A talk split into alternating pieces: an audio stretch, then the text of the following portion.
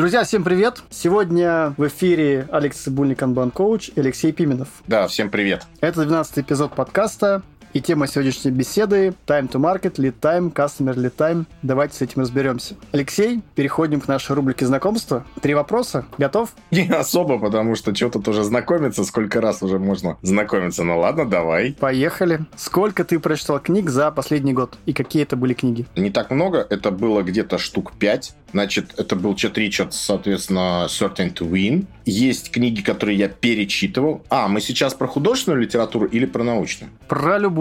Про любую? Про все книги, а, ну, ты... Мне просто художественную вспомнить гораздо проще. Я потому что перечитал различные популярные антиутопии, типа 1986 или какой, 84 я все время путаю, Орвала. Соответственно, я перечитал Замятина «Мы», я перечитал Хаксли «О дивный новый мир», даже немножечко поперечитывал «Братьев Стругацких». Вот такая у меня была история. А, ну и плюс еще «Ложную слепоту» перечитал. А из по теме книги это, соответственно, Чет Ричардс. Это еще раз прочитал Данова Канти книгу, то есть ее изредка перечитываешь, обнаруживаешь там самые интересные такие вот вещи. Перечитал книгу «Эстетический интеллект», ее там ребята рекомендовали, достаточно интересная книженция на тему, как делать бренды, в которых все красиво и здорово. Ну вот так вот, то, что всплыло в голове, это, наверное, все, Леш. Спасибо. Второй вопрос. Что тебе нравится больше? Делать вещи правильно или делать правильные вещи? Наверное, здесь я поделю это 50 на 50, потому что порой делать вещи правильно в определенный промежуток времени как бы более полезно, чем делать правильные вещи. Вот. То есть бывает нужно делать одно, бывает нужно делать другое, и наша задача как бы искать в этом баланс.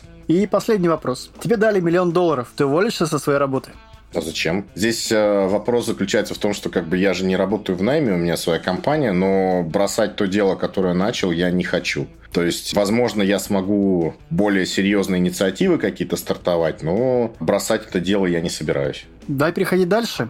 Леш, поделись с теми, кто только к нам присоединился, о своем опыте и, собственно, почему ты считаешь, что тему, которую сегодня заявили, а тема сегодня Time to Market или Time Customer или Time, давай с этим разберемся. Почему ты готов ее обсуждать? Если у нас, соответственно, нас слушают сейчас люди, которые меня не знают, э, ничего про меня не слышали, то меня зовут Алексей, я порядка 10 лет отдал айтишной разработке программного обеспечения, в основном в области информационной безопасности. Потом переквалифицировался в менеджмент, получил соответствующее образование э, в области менеджмента, работал проектным менеджером, работал CTO. И где-то с 2015 года я работаю консультантом по современным методам менеджмента. И вот, наверное, в своей работе достаточно серьезно прилип к такому инструменту, который называется Kanban метод. А с точки зрения заявленной темы, здесь э, часто у людей есть некоторая путаница. И, наверное, хотелось бы рассказать здесь позицию Kanban университета и позицию, наверное, опытных канбан-практиков на тему вот этих всех метрик, э, что это такое, с чем это кушать, зачем стоит э, наблюдать, э, что не стоит наблюдать, и, возможно, какую-то историческую даже справку привести, не только теоретическую, но и историческую, а может быть и практическую даже. Отлично, давай тогда плавно переходить к первому вопросу. Так все-таки, что такое time to market? Я просто в своей практике очень часто слышу, что если начинаются какие-то изменения, какие-то большие там трансформации в крупных компаниях, бизнес-подразделения говорят, мы хотим сократить time to market. Давай с собой определимся с точки зрения Kanban University, что такое time to market. Здесь даже так, я бы еще перефразировал то, что ты сказал. Иногда говорят не сократить time to market, а ускорить time to market. Вот даже такая риторика бывает. Да, ускорить. Смотрите, в оригинальном как бы понимании это, скорее всего, означает вывод каких-то вещей на рынок. Причем это может быть вывод продукта на рынок, а может быть вывод какого-то функционала продукта либо услуги на рынок. При этом нет никакого такого, знаете, Вселенского института time to market, который дал бы четкое определение. То есть time to market это время. Это некоторая метрика на шкале времени. А если у нас есть некоторая метрика на шкале времени, то надо нам определиться момент, с которого мы засекаем это время и где этот таймер должен остановиться. Соответственно, такого прям определения, с какого момента считать этот time to market, его нет. То есть просто представьте себе картину там.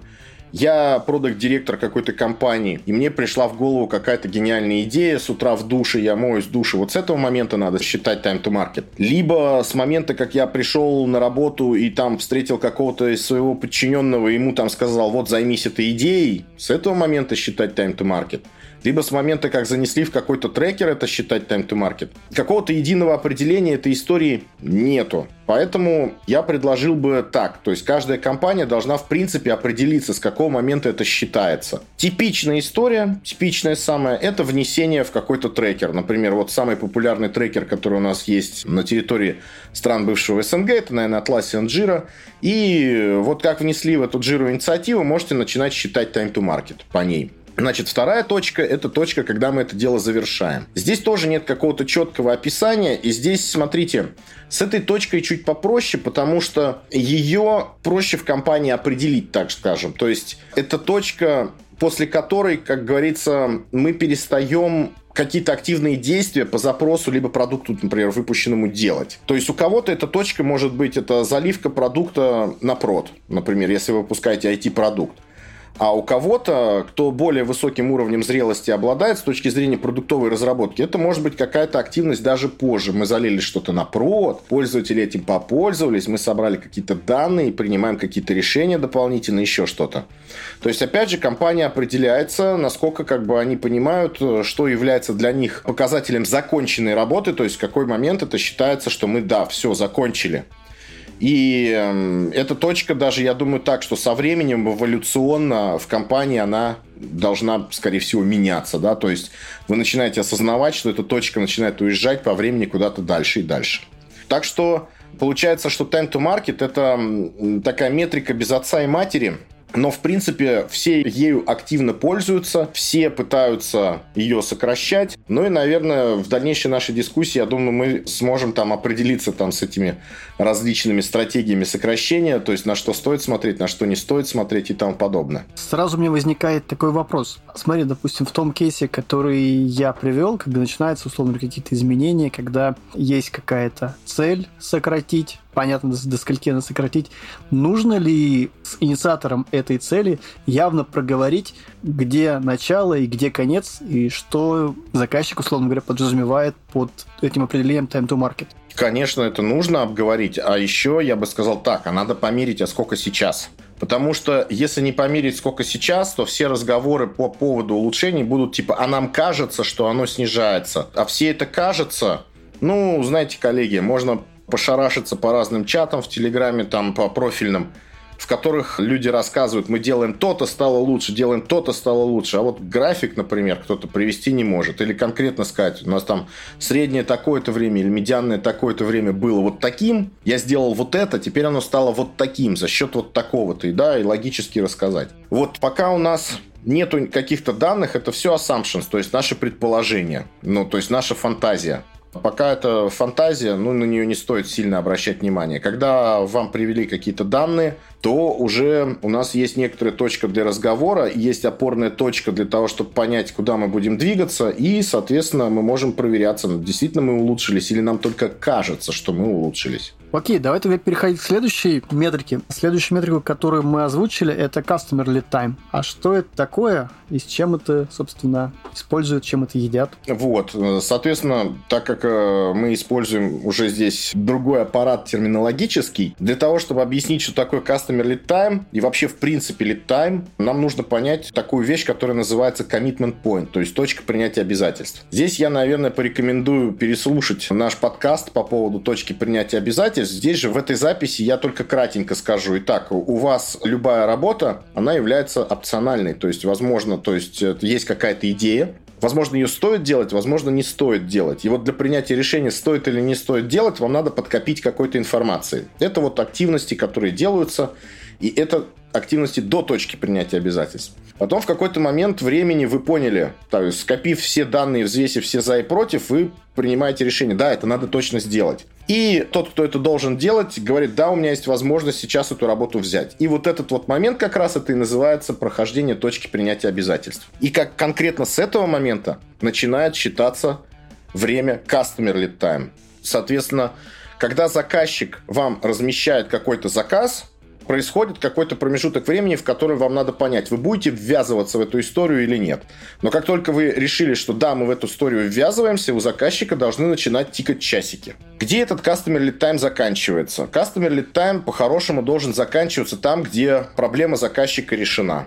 Ну, вот он обратился к вам с какой-то проблемой, заказчик, э, проблема решена, он получил тот функционал, который ему надо, либо там это починился дефект, который ему нужно, чтобы был э, починен, теперь он может выполнять то, что до этого не мог выполнять и тому подобное. И опять же здесь вопрос, у кого-то это может быть э, конец какого-то разработческого цикла, да, выкатили в прод, все, мы считаем, что заказчикам проблемы решили. А у кого-то может быть и дальше как бы некоторый мониторинг и уточнение у заказчика, что действительно ли мы решили, а как это произошло, а может быть еще как-то по-другому надо было бы действовать. Это то, что касается Customer Lead Time. То есть это от точки принятия обязательств до того, как это попадает к клиенту и решает его проблему. Давай разберем еще одну метрику. А что такое все-таки lead time? Вот time – это семейство, скорее, так скажем, метрик, так вот можно грубенько сказать. То есть э, я бы сейчас сказал не про time, а про lead time. Бывает такой термин, используется lead time. Что такое System Lead Time? Это время производства системы. То есть считается оно от той же точки, что и Customer Lead Time. То есть когда мы принимаем решение, что это надо делать. И дальше я, может быть, какой-то менеджер, который, соответственно, занимается реализацией вот этого запроса. И, соответственно, мне подотчетна какая-то часть жизненного цикла этого запроса, да, то есть, э, ну, какой пример можно привести? Например, у меня есть некоторая команда разработки, которая что-то там разрабатывает, а в конце заказчик должен прийти осуществить так называемую приемку. И вот смотрите, вот э, там, где работают мои ребята, я могу сделать систему ограниченной. То есть ограничить количество незавершенной работы, которая там вытаскивается. А там, где будут работать люди, к которым я не имею никакого отношения, то есть и повлиять на них могу только опосредованно, там я поставить ограничение такое не могу. Ну, допустим, то есть теоретически вдруг там я там договорюсь с кем-то там смогу, но вот э, бывают случаи, когда не могу. Так вот, э, System Lead Time – это, по сути, время от точки принятия обязательств до первой самой колонки, которую я не смог ограничить вип-лимитом. То есть это от точки принятия обязательств до первой колонки без VIP-лимита. И здесь физический смысл этого дела такой, что это, по сути, время производства на подконтрольной мне части производственного процесса. Вот так можно сказать. Ну и, соответственно, System Lead Time и Customer Lead Time – это все, как это, частные случаи такой метрики, которая называется Lead Time или время производства. То есть, если мы, допустим, берем большой э, процесс, в котором есть upstream и downstream, то есть с точки зрения летаем мы отвечаем только за зону своей ответственности, но система может быть больше, чем мы отвечаем. И Customer Time, и System Time – это все величины, которые живут в даунстриме. И тоже стоит как бы сделать отдельный как э, референс на то, что ребята, это не число. Все, что у нас касается lead time, это распределение плотности вероятности. То есть нельзя это рассматривать как число и нельзя это рассматривать как среднее. Это именно распределение. Скажи, пожалуйста, лишь, а что до точки принятия обязательств? Какие там есть метрики. Ну, например, официально у Канбан университета я не встречал каких-то отдельных метрик под это дело, но в народе, как говорится, ходит некоторый термин, который называется time to decision, то есть время для принятия решения. И оно очень хорошо как бы описывает время, которое мы тратим на запросы в апстриме для того, чтобы понять, это стоит делать сейчас, или это стоит делать позже, или это не стоит делать э, вообще ни разу. Здесь я делаю такой э, реверанс опять же, к прошлому подкасту, в котором была Диана Деряжная и рассказывала про таблицы триажирования. Значит, такого конкретного как бы времени нет, а самый большой прикол в том, что это время, в котором мы должны принять это решение – это достаточно, ну, наверное, скажу так, опасный инструмент для того, чтобы начинать его оптимизировать. То есть, э, если мы возьмем и назовем все время нахождения вот этого в апстриме от некоторой точки, с которой начинает считаться метрика time to market, то time to market у нас разваливается на два показателя. Вот этот time to decision и customer lead time. И при оптимизации я всячески покупаю идею оптимизации customer lead time. То есть но если вы time to decision начали оптимизировать, здесь могут быть серьезные-серьезные вопросы. И я бы мог, наверное, назвать э, два разных кейса, к которым нам стоит по-разному относиться. Допустим, кейс номер один. У нас есть какой-то продукт менеджер которому надо хорошенечко поизучать что-то там на рынке, возможно, провести парочку коридорных тестов для того, чтобы понять, стоит ли идти вот в эту гипотезу, либо не стоит. А он занимается неделю, например, таким запросом. И вот вы приходите и начинаете там ему оптимизировать эту историю, а вам точно надо неделю, а может быть за два дня сделаем, а еще что-то, еще что-то. Чем чревата такая оптимизация? Такая оптимизация чревата тем, что для того, чтобы принять хорошее решение о том, надо это делать или нет, он потратит недостаточное количество времени. И принятое решение будет опрометчивым. И вот смотрите, это опрометчивое решение будет принято, запрос будет реализован, он будет отгружен клиенту, и пока клиент этим будет пользоваться, только через какое-то время мы получим обратную связь о том, что мы сделали не то, что надо. То есть петля обратной связи по такому решению, она будет очень длительная во времени. И может доставить нам множество проблем и стоить нам большой суммы денег. Потому что, во-первых, мы загрузили ненужным запросом дорогостоящий ресурс, который называется delivery. Например, если такое же решение взять и куда-то в даунстрим запихать, ну, например, сидит программист, и он там неделю пилит какой-то запрос, а ты приходишь и говоришь, ну, давай там, типа, из чего-то там и палок по бырику соберем на коленочке, давай по бырику, и все. Вы собрали, да, то есть этим самым понизили, можно так сказать, качество реализации решения, и вы отгрузили это клиенту, клиент этим попытался воспользоваться, и у вас ничего не вышло. И петля обратной связи здесь будет достаточно быстрая, то есть, грубо говоря, вы только попытались это дать клиенту, сразу же моментально получили отзыв о нем. И исправить ситуацию вам будет достаточно легко, и вы потеряли не так много денег. А вот если вы сделали ошибку и в апстриме сократили такое время на детальную как бы работу, то у вас получаются прям серьезные-серьезные проблемы. Но стоит как бы рассказать и о другом кейсе. Другой кейс состоит из следующей вещи. Например, у вас для того, чтобы пройти какой-то этап вот этого вот самого апстрима для принятия решений, нужно сходить на какой-то комитет. А комитет проходит раз в два месяца. И если вы, например, подготовили какой-то запрос к выходу на комитет, а комитет буквально вчера только закончился, то у вас этот запрос будет мариноваться два месяца, как бы ожидая следующего комитета. Вот это вот шикарная история для того, чтобы это можно было начать оптимизировать. В реальности я сталкивался с такими кейсами, когда грубо говоря, из-за вот подобных комитетов у нас реализация проекта занимала где-то один месяц, а вот апстрим, то есть э, согласование всего вот этого дела для того, чтобы можно было пустить в работу, да, вот это вот пройти точку go-no-go, точку принятия обязательств, занимало три месяца. И, ну, как бы это достаточно дикая ситуация. Вот здесь э, нам надо идти действительно в апстрим и оптимизировать процесс апстрима. Не в угоду снижению как бы качества проработки решения, а для того, чтобы устранить там задержки. И исходя из этого, я бы сказал так, что достаточно опрометчиво просить людей оптимизировать time to market, потому что ну вот смотрите, будут перед вами стоять два ваших подчиненных, один отвечает за апстрим, другой отвечает за даунстрим. И эти люди под козырек берут стратегию, да, нам надо это уменьшить. И начнется как бы оптимизация просто, грубо говоря, тотальная. Главная задача снизить эти показатели. Ну, если как бы у даунстримовцев все риски закрыты, то у апстримовца можно как бы серьезно обделаться. И э, поэтому я бы очень сильно не рекомендовал, во-первых, как бы компаниям пристально следить за этим time-to-маркетом, а уж второе, поднимать флаг его оптимизации. Давайте там поговорим как бы честней, да? То есть наша задача снизить lead time скорее. Но понимать, из чего у вас состоит time to decision, и понимать, насколько эффективен у вас апстрим процесс с точки зрения там задержек и тому подобного, тоже стоит. Поэтому я считаю time to market достаточно опасной метрикой и не разобравшись в том, как у вас работает процесс, поднимать флаг сокращения time to market, это очень опрометчиво. Если, допустим, в нашей компании на этапе upstream мы не принимаем какие-то решения go and go, что мы как бы должны с этим сделать? Ну, это значит, если вы это решение не принимаете, и оно дальше не принимается, то, мне кажется, вы просто не понимаете свой процесс. То есть наша задача исследования процесса, по сути, когда мы разбираемся, как у нас люди работу работают, выяснить, а где же, с какого же места работа считается обязательной к выполнению. То есть работа считается, что все, мы поехали, как бы здесь дальше как бы вариантов нет. Окей, да, это точка принятия обязательств.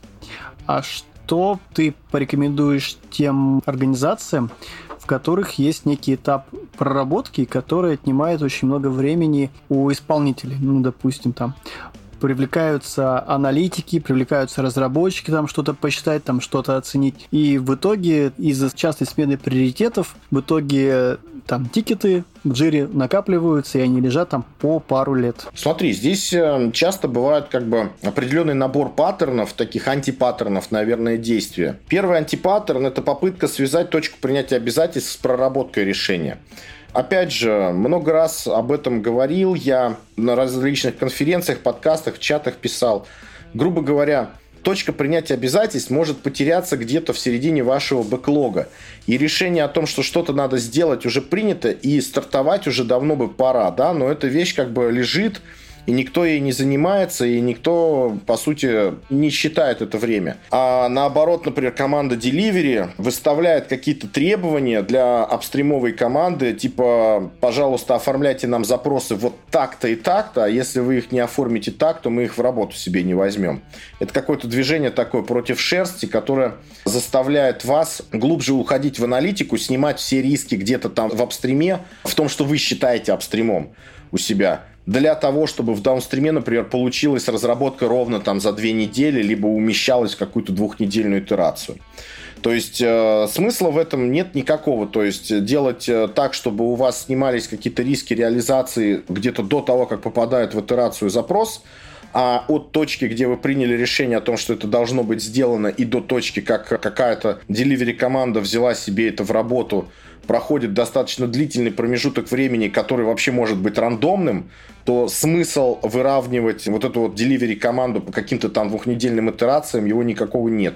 И вы даже не понимаете, сколько у вас занимает system lead time, customer lead time и какой у вас может быть time to market в данном случае.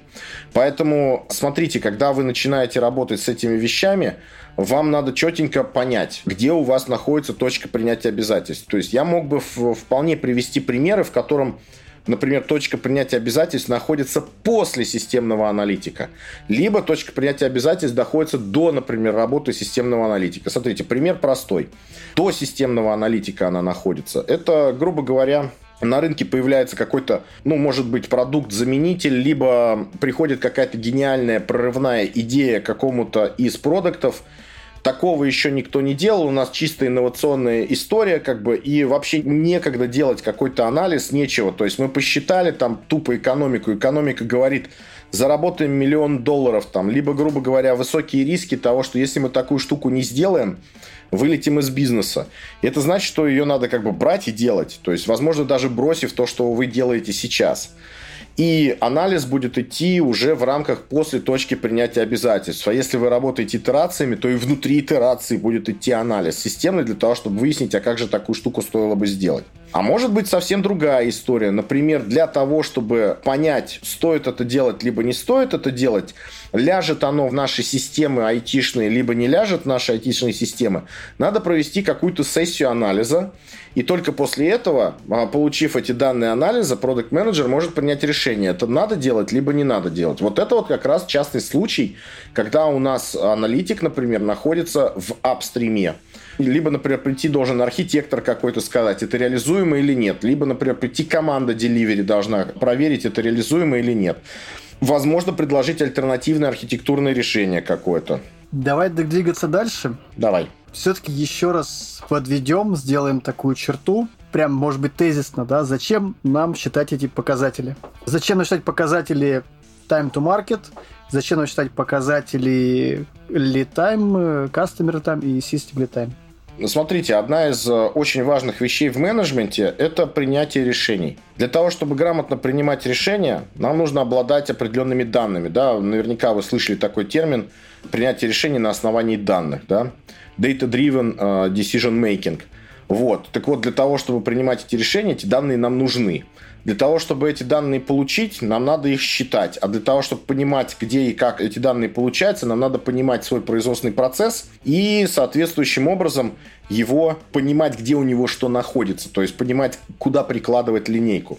Вот я точно знаю, что у нас одним из слушателей является коллега, с которым недавно познакомились, и с ним у нас был похожий вот диалог, типа такого, что я вот сейчас вам попробую воспроизвести. То есть это вопрос такой. У нас стоит задача, значит, оптимизировать процесс, то есть сократить, например, lead time.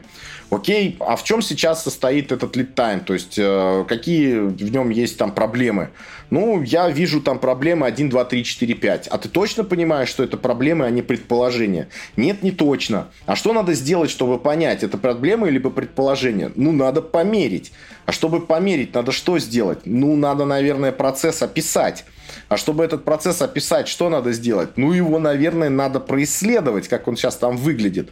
И мы приходим к пониманию такой вещи, которая в канбане называется статик, да, алгоритм изучения системы для того, чтобы понять, где чего и как мерить, для того, чтобы понять, где какие есть проблемы. То есть, э, если вы не собираетесь принимать какие-то решения по вот этим показателям, time to market, lead time, customer lead time, system lead time, не мерите их.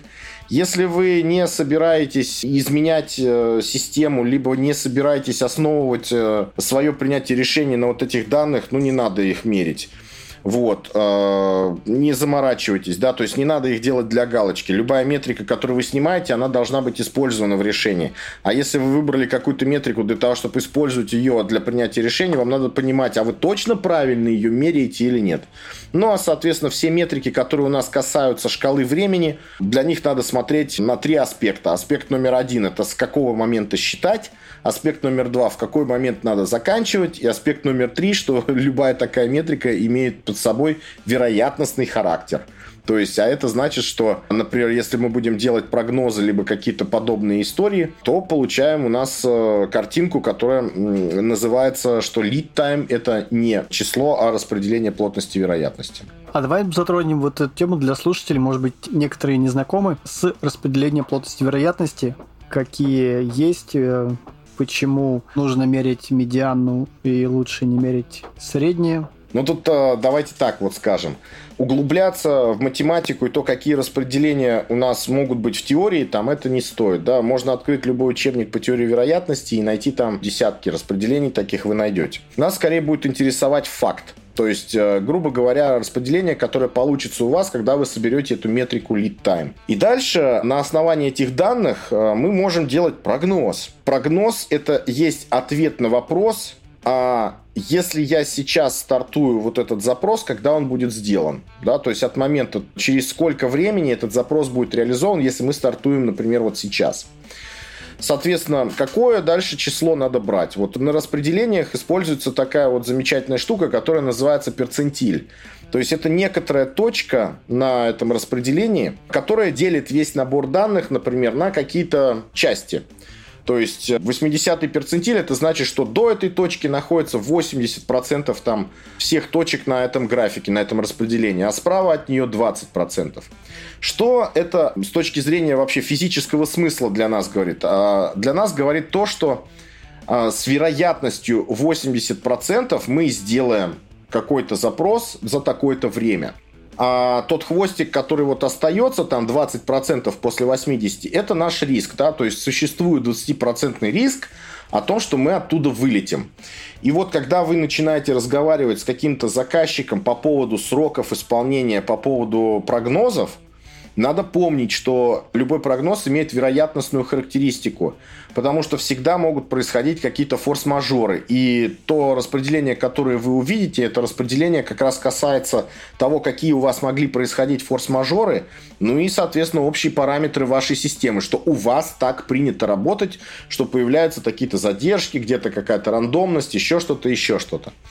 Вот. И, по идее, эти риски мы должны с вами разделить с заказчиком, то есть сказать, коллега, я тебе выдам прогноз, но с какой вероятностью ты хочешь получить этот прогноз?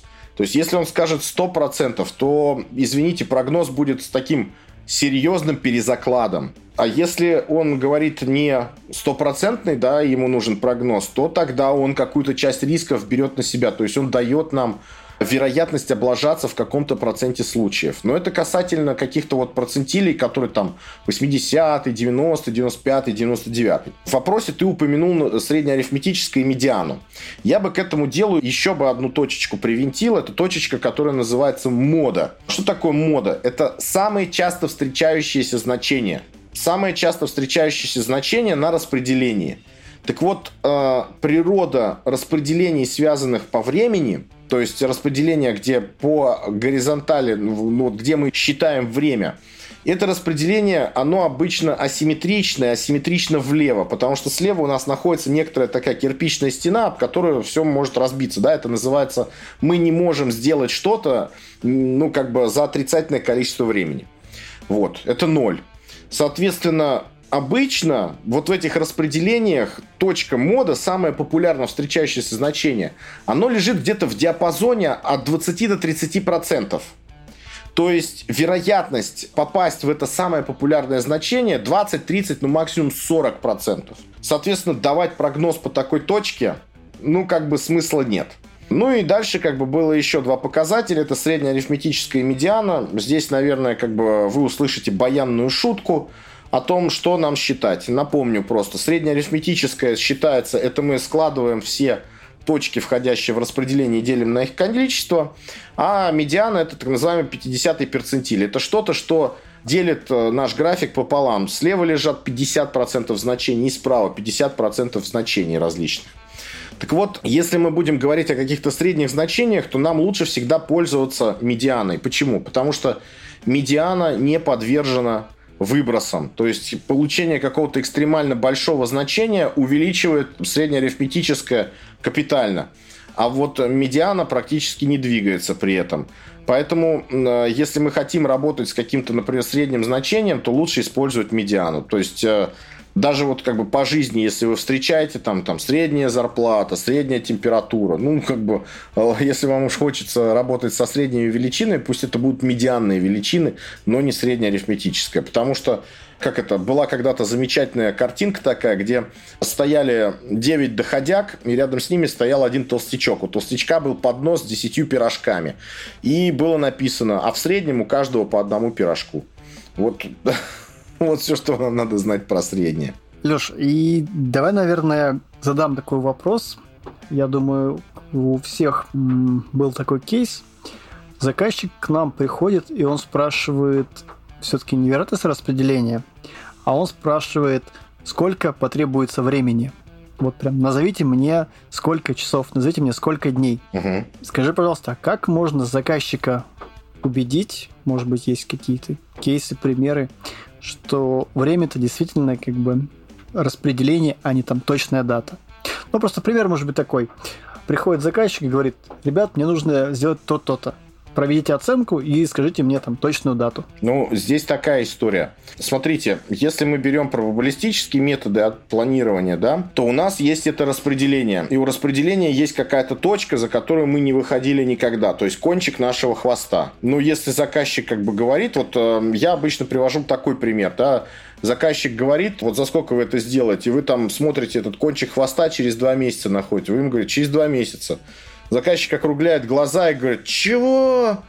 Как так? В прошлый раз вы мне там за две недели сделали, там за три недели сделали. Какие тут два месяца? Вы чего? Обалдели совсем?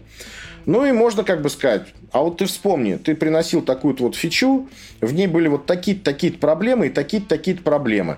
Ну так такая же фича была одна, Говорит, да, такая фича была одна. Вот давай теперь поговорим. Вот как я могу дать тебе прогноз, если я знаю о том, что такая фича одна? Давай как бы мы теперь попробуем поговорить такую штуку, что вот, э, грубо говоря, какую-то часть рисков, что вот такие вот проблемы, которые у нас были с этой фичой, ты возьмешь на себя и не будешь меня ругать, если вдруг мы вылетаем из вот этих вот процентов. И дальше как бы мы уже начинаем разговор, там, а сколько процентов рисков он может мне э, как бы отсыпать в данном случае, да, то есть взять на себя. Вот такой диалог, по идее, у него должен состояться. Показывать совсем ему распределение, Леш, наверное, смысла никакого нет. Вот это э, будет сразу какое-то пугалово, какие-то цифры. Вот. И я не думаю, что это хорошая идея ему сразу взять и показывать какое-то распределение. Ну, просто зачастую заказчик приходит и говорит, ну, задачка маленькая, вы сделаете ее за там за день, да, ну, за два дня. Это смотри, здесь это вопрос такой, что трудозатрат в этой задаче может быть действительно на день чистого инженерного времени работы. А сделается она за две недели, потому что там есть вопросы, связанные с какой-то коммуникацией, с ожиданием того, что кто-то что-то должен будет поставить и тому подобные вещи. И здесь хорошо работает, знаешь, такой древний армейский принцип, как бы больше бумаги, чище одно место. Поэтому чем больше вы знаете о том, как у вас идет работа, и чем больше вы знаете о прошлом вашей производственной системы, да, то есть как бы собранная статистика, тем больше примеров вы можете сказать ему, что ну, никак. Чисто инженерная оценка, даже с оценкой каких-то рисков о том, что что-то там он может не знать в инженерном решении, ну, оно никак не связано со временем, за сколько эта задача будет решена. То есть нет такой корреляции. И самое забавное, что это не просто какие-то гуру говорят про это. Самое забавное, что в нашем комьюнити иногда люди выкладывают графики. То есть, грубо говоря, если человек работает агентом изменений в Enterprise, он может зайти в Jira ну, из каких-то команд, грубо говоря, которые более-менее хорошо ведут свою работу в этом атласе Jira, выгрузить данные, да посмотреть, что там есть, и увидеть, что, грубо говоря, ну нет никакой корреляции между оценкой и временем выполнения. Причем неважно, эта оценка была в часах, каких-то сторипоинтах, человека перекурах и тому подобном. То есть предиктивная оценка, основанная на том, сколько инженеры нам сказали времени потратиться на эту реализацию – ну, как бы она так себе.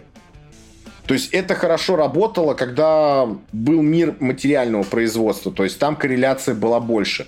В нематериальном производстве корреляции этой практически нет. У нас же есть, в принципе, две метрики. Первая метрика – это System Lead Time, и второй момент – это Customer Lead Time. Какую из этих метрик лучше озвучивать? Конечно, Customer Lead Time. Смотри, так, по-хорошему, для того, чтобы давать прогноз, от, можно так сказать, точки принятия обязательств до решения проблемы кастомера, у нас System Lead Time должен совпасть с Customer Lead Time, то есть система должна быть целиком ограниченной. Тогда этот прогноз мы можем выдать. Если у нас система не является ограниченной, то прогноз делать по Customer Lead Time мы тупо не можем, поэтому даем System Lead Time. Но при этом заказчик должен знать, что это за точечка, когда мы будем считать, что с нашей стороны все пули вылетели. То есть нам нужно, получается, управлять всей системой, а если мы управляем кусочком, то мы можем говорить про метрику именно Customer Lead Time.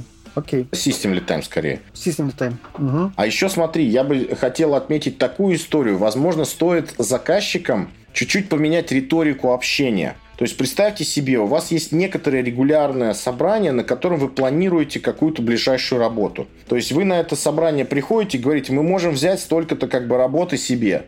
И вы не просто как бы начинаете с ним говорить, а когда это будет закончено. Если у вас есть конкретные данные, и вы можете выстроить прогнозы по ним, то эта риторика чуть-чуть меняется. То есть у вас стоит вопрос такой. Родной мой любимый заказчик, что ты хочешь, чтобы я тебе поставил через, например, 30 дней? То есть что из того, что как бы есть здесь, ты хочешь, чтобы я поставил? Какие, например, 5 штук – ты выберешь для того, чтобы через 30 дней я тебе их отгрузил. Вот эта риторика гораздо интереснее, чем заказчику давать какие-то оценки. Но при этом иногда оценки предиктивные, связанные с декомпозицией работы, связанные с анализом зависимостей, эти оценки нам понадобятся для того, чтобы, точнее, понадобятся заказчику, для того, чтобы он мог принять решение по поводу того, стоит это делать или нет. То есть иногда вот этот вот вроде бы архаичный процесс построения work breakdown structure, вот этих иерархических структур работ, индивидуальные оценки там э, с помощью PERT метода или что-то еще, они иногда нам пригождаются. Но они пригождаются для того, чтобы принимать решения, а не для того, чтобы давать прогнозы. Вот так. Customer lead time. Все-таки это до того, как проблема решена, или до того, как решение доставлено до заказчика? Я считаю, что до того, как проблема решена, по-хорошему. Леш, а расскажи просто, какие еще есть метрики, которые предполагаются канбан университетом, которые можно посчитать и которые тоже будут полезны? Ну, в добавление к вот этому семейству времен производства бывает полезно иногда знать локальное время какого-либо цикла в нашем рабочем процессе, да, там разработки, тестирования для принятия каких-либо решений, связанных с ним. Но это могут быть времена, например, ожидания в каких-то буферах и там подобные истории. Вот, то есть мы их называем cycle time, и к нему обычно приписываем, что за cycle мы имеем в виду. Хорошо бы еще иногда знать такую метрику, которая называется throughput, пропускная способность. И ну, есть метрика, которая нужна для понимания, какая у нас есть, э, грубо говоря, если у нас запас по поводу того, что мы могли бы оптимизировать, да, то есть это метрика эффективности потока. То есть при очень низкой эффективности потока, если мы ее регистрируем где-то от 1 до 5%, то Это точно корреляция между оценкой и временем выполнения у нас будет отсутствовать. Это точно, что у нас время производства будет больше как бы зависеть от класса обслуживания, который получил запрос, нежели от э, трудозатрат, которые нужно сделать для того, чтобы этот запрос реализовать. И это говорит о том, что у нас, скорее всего, есть большой потенциал для улучшений. Вот. Но если у вас эффективность потока там где-то 30-40%, то это уже можно считать, что эффективность потока достаточно высокая, и порой там оптимизировать нечего. То есть, э, ребята, отстаньте от даунстрима, давайте смотреть, что можно сделать еще. Либо даунстриму потребуется какая-то серьезная технологическая революция для того, чтобы перейти на какой-то следующий уже уровень. Хотелось бы задать вопрос. Поделись, пожалуйста, планами твоими на будущее в перспективе ближайших двух недель. Ну, моими конкретно? Давайте так. Ну, во-первых, сейчас очень плотное расписание, конечно. Осень идет. Сейчас пришло из профессиональной как бы студии перевода перевод книги Essential Upstream Kanban. Мы постараемся сделать его совсем-совсем читабельным и хорошим. Мы знаем, что у нас есть как бы перевод, который подготавливал наш коллега Игорь Филиппьев. Вот. Пора довести это все дело до литературного такого варианта и вообще печатного, так скажем, варианта. Поэтому заказали определенную работу профессионалам. И хочется проанонсировать, э, что у нас будет э, эфир с Дэвидом Андерсоном 7 числа, 7 декабря, 8 часов вечера по Москве, то есть это ГМТ плюс 3. Если нас слушают э, коллеги из Украины, ребята, у вас это будет в 7 вечера. В прямом эфире у нас будет Дэвид Андерсон, можно позадавать вопросы, можно заранее записать какие-то вопросы, мне прислать. Э, у меня уже там некоторая пачка этих вопросов скопилась. Причем такие вопросы достаточно интересного толка, например, э, вопросы происхождения канбан-метода, то есть почему оно так, какое оно имеет отношение к линк, теории ограничений, чтобы Дэвид какой-то нарратив, возможно, рассказал, как он к этому делу приходил, вопросы, связанные там с современными трактовками метода, там что у них и как, вопросы, связанные с литературой, куда это все должно развиваться и тому подобным. В общем, наливайте вопросов, пишите мне, пишите Алексею. Я думаю, он мне тоже это все может передать очень легко. Вот такие, в принципе, у нас планы.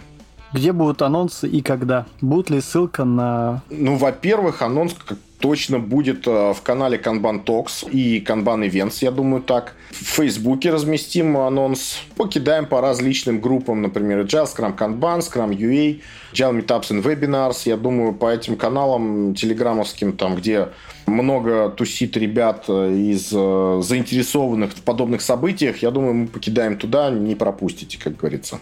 Друзья, Всем спасибо за то, что нас сегодня слушали. Тема сегодняшнего эфира была Time to Market, Lead Time, Customer Lead Time. Давайте с этим разберемся. Леша, спасибо за твое участие. Спасибо, что позвали. Давно я у вас не был. Да, давно не был. Все, друзья, всем пока. Всем пока-пока.